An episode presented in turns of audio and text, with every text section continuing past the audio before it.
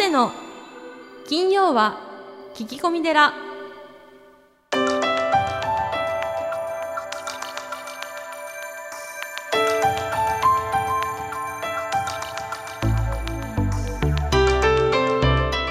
ようこそ架空の寺スタジオにお送りする長谷の金曜は聞き込み寺。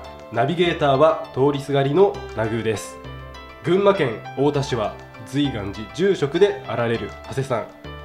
どうぞよろしくお願いいたします。はい、よろしくお願いします。はい、えー、9月になりました。はい、どうですか最近？すごい急に 急に振りますけど。急な振りだね。はい。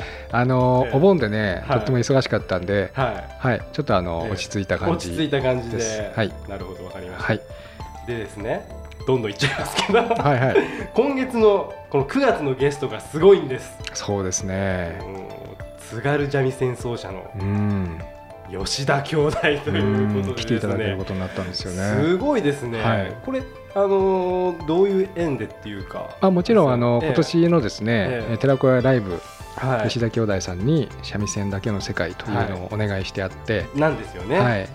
今回あの、はぜひお願いできませんかということで、はいこれをよく受けていただきましたね。はいえー9月の23日、はい火曜日はい、随願寺本堂にて、えー開演午後の6時夕方の6時からうん、え寺子屋ライブ、うん。In 随願寺はい。吉田兄弟ということですね、まあ、この出演の縁があって今回このポッドキャストにもうん、出演していただけるええ。というところで、とってもこうね、素敵なご兄弟で、うん。本当にあの爽やかなんですよあね。一度お会いしてるんですよね、はい、一度、はい、はい。会わせていただいてます。なるほど、うんまあ、あとどんな話が飛び出すのかっていうところも含めて、はい、皆さん楽しんでいただければと思っております、ぜひ、はい。では長谷さん。はい、スタンバイの方お願いいたしはい、よます、ろしくお願いします。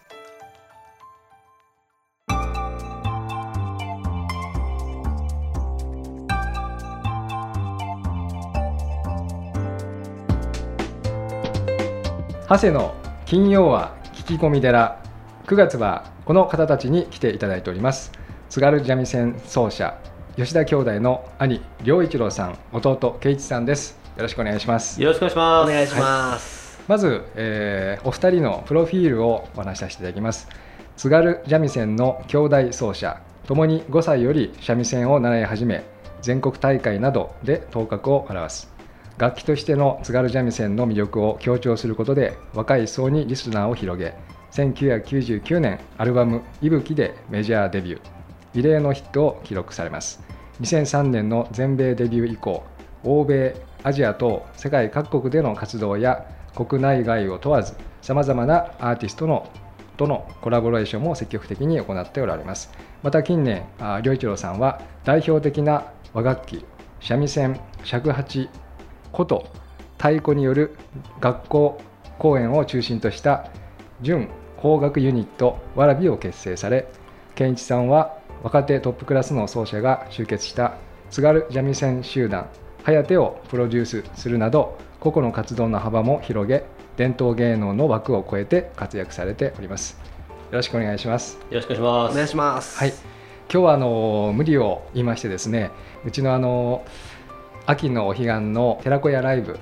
に、えー出ていただけるということで、えーちょっとポッドキャストの方もお願いさせていただきましてどうもはいありがとうございます、とんでもございません。よろしくお願いします。えーお寺のですね時報でもちょっとあのお会いさせていただいたんですが、えーまずあの津軽三味線をですねお二人がこう始めたきっかけはい。はい。ぜひあの教えていただきたいんですけど。あの兄のえー良一郎の方から先に始めてるわけですけど、はい、5歳の時にまあ近所に友達がこうエレクトーンやってまして。え僕も何か習い習い事がしたいなとええ。思いまして、両親に何か習い事がしたいと言いましたら父が三味線と僕に 言われましてでもあの5歳だったんでその三味線っていう楽器がどんな楽器なのかどんな形をしているのかどこの国の楽器なのか全く分からず、ーまあ、やると僕は言いまして、うんうんまあ、それがきっかけですよね、うん。まあ本当は本当とても自然な形で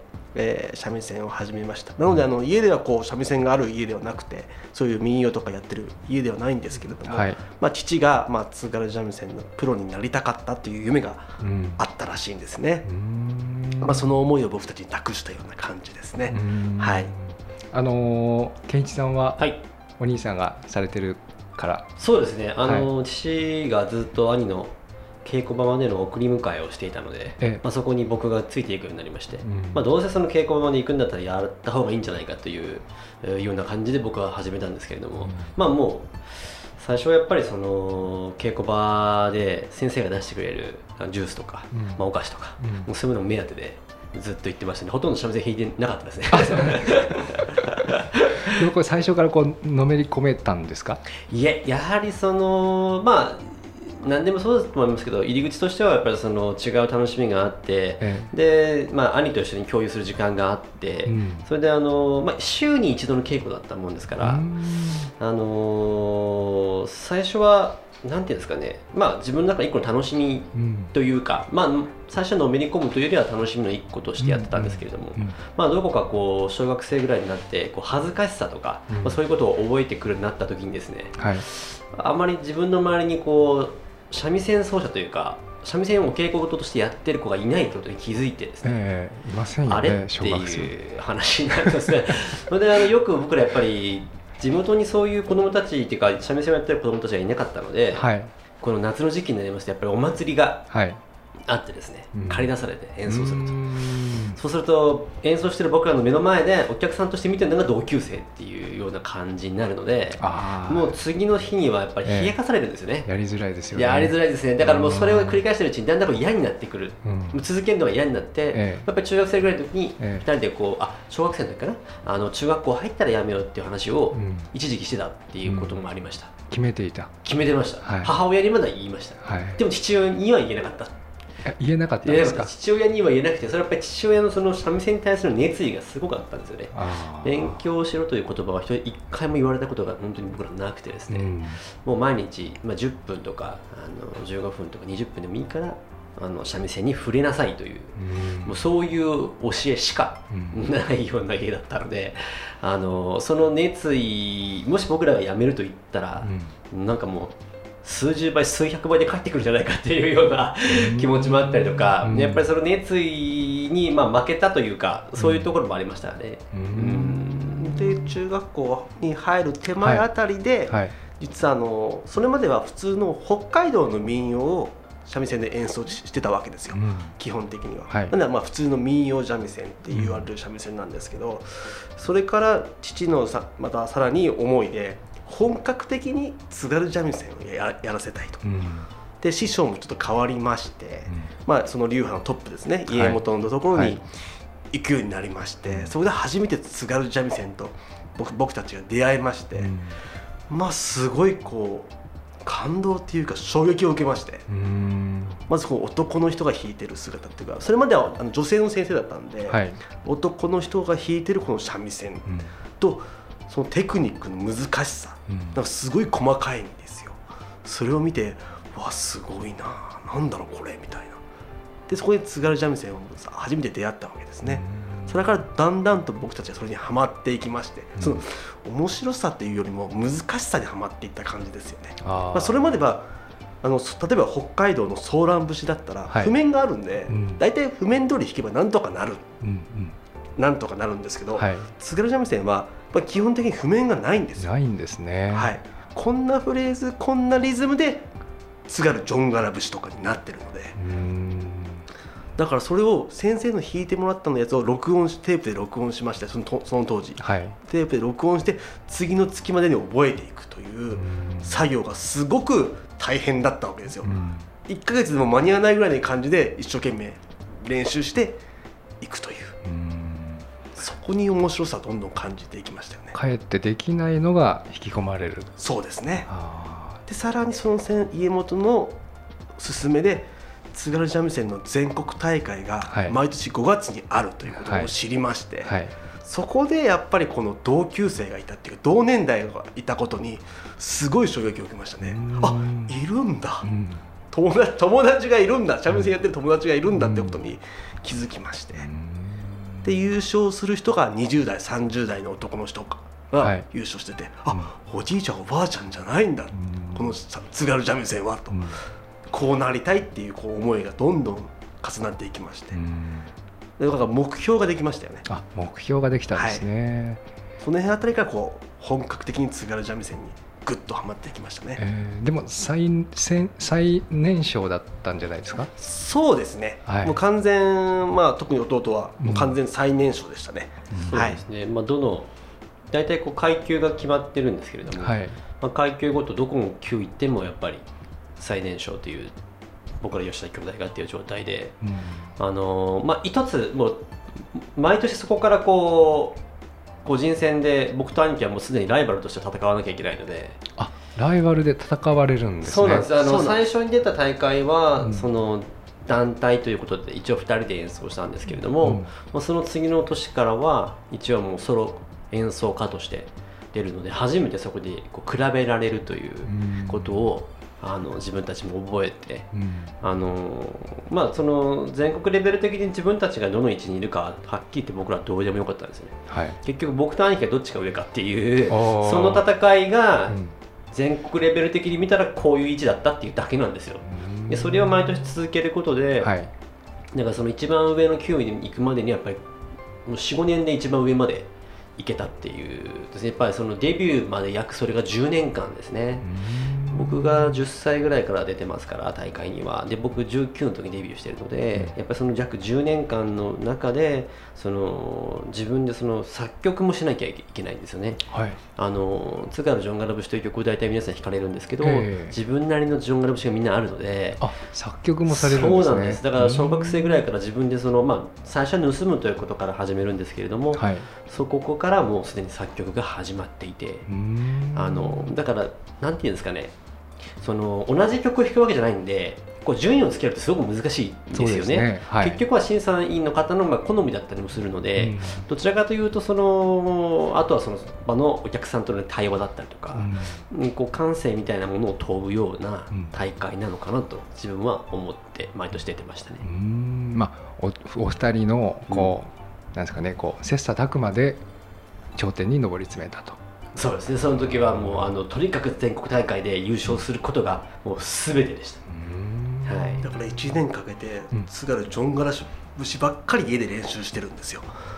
1年間。かけて。うん。もうでもそこがもうなんか全てでしたね。大会が、えなのでだから家の中ではもう常にこう大会が開かれてるような あっちの部屋ではね弟が弾いて僕はこっちの部屋で弾いてて大体わかるんですよ。弟はあ来年こういうフレーズあ来年はこういうフレーズを弾くんだろうなと。えあお互いにあの話したりしないんですか？いやそれはしないんですけ会話どはしない。家の中でなんで聞こえてくるじゃないですか、ええ。で大体。け結局その津軽三味線ってのは人真似ではいけないというあなるほど。あのオリジナリティが。そうなんですよ。根底にあるので。うん。例えば兄が僕がいいと思っていたフレーズを先にやってしまった場合、ん。僕はそれはできないのでもうあ使わないね。使わないっていうのが大原則なんですよね。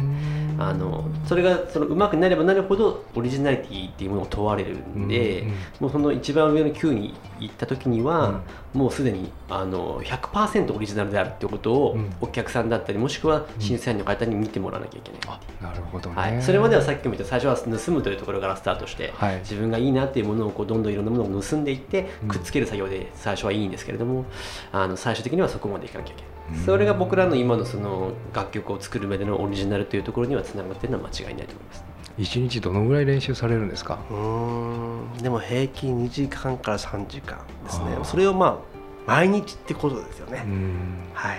でまあたまたす面白かったのは、まあ、僕の家だけだったと思うんですけど大会1ヶ月前とか2ヶ月ぐらい前になると父が、まあ、審査員の役をやるわけですよ。家の中でも。はい。父がこう30何番え吉田良一郎さん、ええ。それではどうぞみたいなええ。司会の役をして、えでもう僕と弟がこうエンドレスでこう大会を常にやっていくっていうか、えええ父は緊張しないように。うん。会場で、うんうん。コンクールで緊張しないよ実際その家の近くの公民館貸し切ってやってたんですよ。はあスステージを借りて。まあだからそうですね300人ぐらいは300人は入るような公民館なんで、うん。そこでこう週末になると3人であのローテーション組んでやるっていうのが大体1年のその通例なんですよ。ああもうお父さんイメージトレーニングで。そうです。も結局その、うん。まあ練習よりもやっぱり1回のステージっていうものが一番そのまあ実を結ぶというかう、ん。あのなるべくそこに近い環境でっていうのでやっぱり考えていたと思いますよね。ああ素晴らしいですね、ご兄弟のデメリットってあるんですか？あーないですねない。正直。解散ができないっていうだけです。兄兄弟じゃなくなっちゃ う。実際でもこの吉田兄弟っていう名前もええ。自分たちで決めたわけではないんですよ。あそうなんですか。あのー僕らがやっぱり大会出てショーに入り始めると、まあ、地元のメディアがあの新聞だったりとかも取り上げてくれて、え。その見出しですよね記事の。ええ。吉田兄弟優勝準優勝みたいなそういうこう見出しになってるんですよね。ええで結果その個人名ではその中の記事の内容には書いてあるんです個人名は。はい。なんですけど見出しが吉田兄弟なので、はい。あのそこから派生してイベントとかをこう依頼してくる方結構いらっしゃったんですけど、はい。やっぱり吉田兄弟ねみたいなふうになるわけですね。そあー。れで吉田兄弟って名前がもう一人歩きしちゃって、うん。デビューした時も CD が出来上がった時うん。に初めて気づいたんですよね。あ吉田兄弟で行くんだって。知らなかった。いやです知らないあのいや確かに間違っちゃいないし 否定もできないしあの別にまあいいよねみたいな感じだったんですけど、まあ、はい。分かりやすさっていうところですね。ね。あとはその当時その兄弟でやっている奏者っていう部分ではそれほど表に出ている人いなかったっていうこととうん。あとデュオっていうスタイルがものすごく珍しかったんですなるほどね。一人はいるけど。そうです。一人かやっぱり大合奏っていうスタイル、はいもうあのど大体あのテレビとかで見るのでも、はい。ソロか大合奏ですよね。ね。あの例えばそのテレビの紅白的なものも含めてですけれども、はい。やっぱりデュオっていうこのスタイルが結構面白かったっていうのはあると思いますね。うー。ん。あの僕もこう CD みんな持ってるんですけども、はいあのエグザイルさんとか、はい。ももクロさん？はい。最近はそのモンキーマジックはい。はい。さん、まあ、2007年にあの「チェンジ」というはい。曲で、また最近「夏のジョージはい。夏のジョージ」という曲で、はい。あのコラボされていると聞きましたけども、はい。こうなんか思い出のエピソードとかございますそうかですね。まああの実際まあいろんな方と今やらせてもらってますけども、えまあ、自分たちも、えー、とデビュー前まではもういわゆる日本のポップスしか聴いてこなかった人間で、はい。いわゆるインストのものとか海外のワールドミュージックとかも全然聴いてこなかったんですよね。でそのポップスとかこの今の僕らがやってる邦楽と呼ばれるものがあの純邦楽と呼ばれるものが交わるなんていうのがまず考えられなかったし、うんあの自分の中でセパレートしたものが今やもうミックスすることが、まあ、当たり前ではないですけども近いところまで来ているっていうところで、あのそしてこう演奏機会をもらうと、まあ、例えばその EXILE さんもももクロさんもそうですけど会場がアリーナだったりするわけですよね。はい。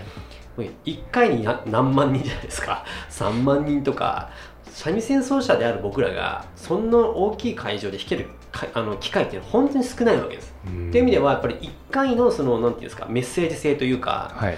もしかすると、まあ、これ海外も全部そうなんですけど、うん。その人にとって一生に一度の三味線かもしれないと思うとうん。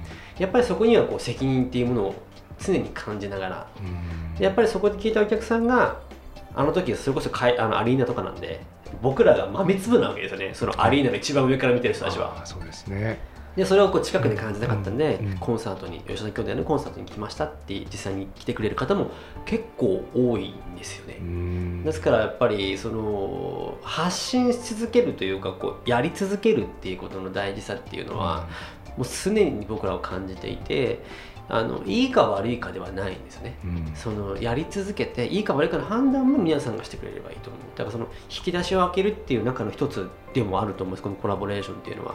うん。三味線が持っているものの引き出しをじゃあ誰が開けて見せていくのかっていう。う、ん。この作業はあの、まあ、僕らがそのいわゆるあのパイオニアっていうふうにこう呼んでいただいている部分も含めてなんですけども、まあ、一生うん。やり続けなければいけないところなんだろうなとは思いますね。うん。あの津軽三味線にこう、ね、吉田兄弟をこう通してはい。興味を持たれた方、まあ、私も含めて多いと思いますもんね。いや本当にそれは嬉しいです。そうやっていただけると、うん。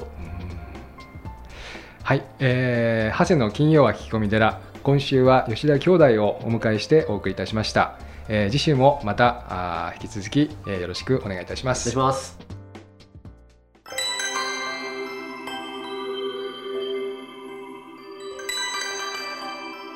長谷の金曜は聞き込み寺。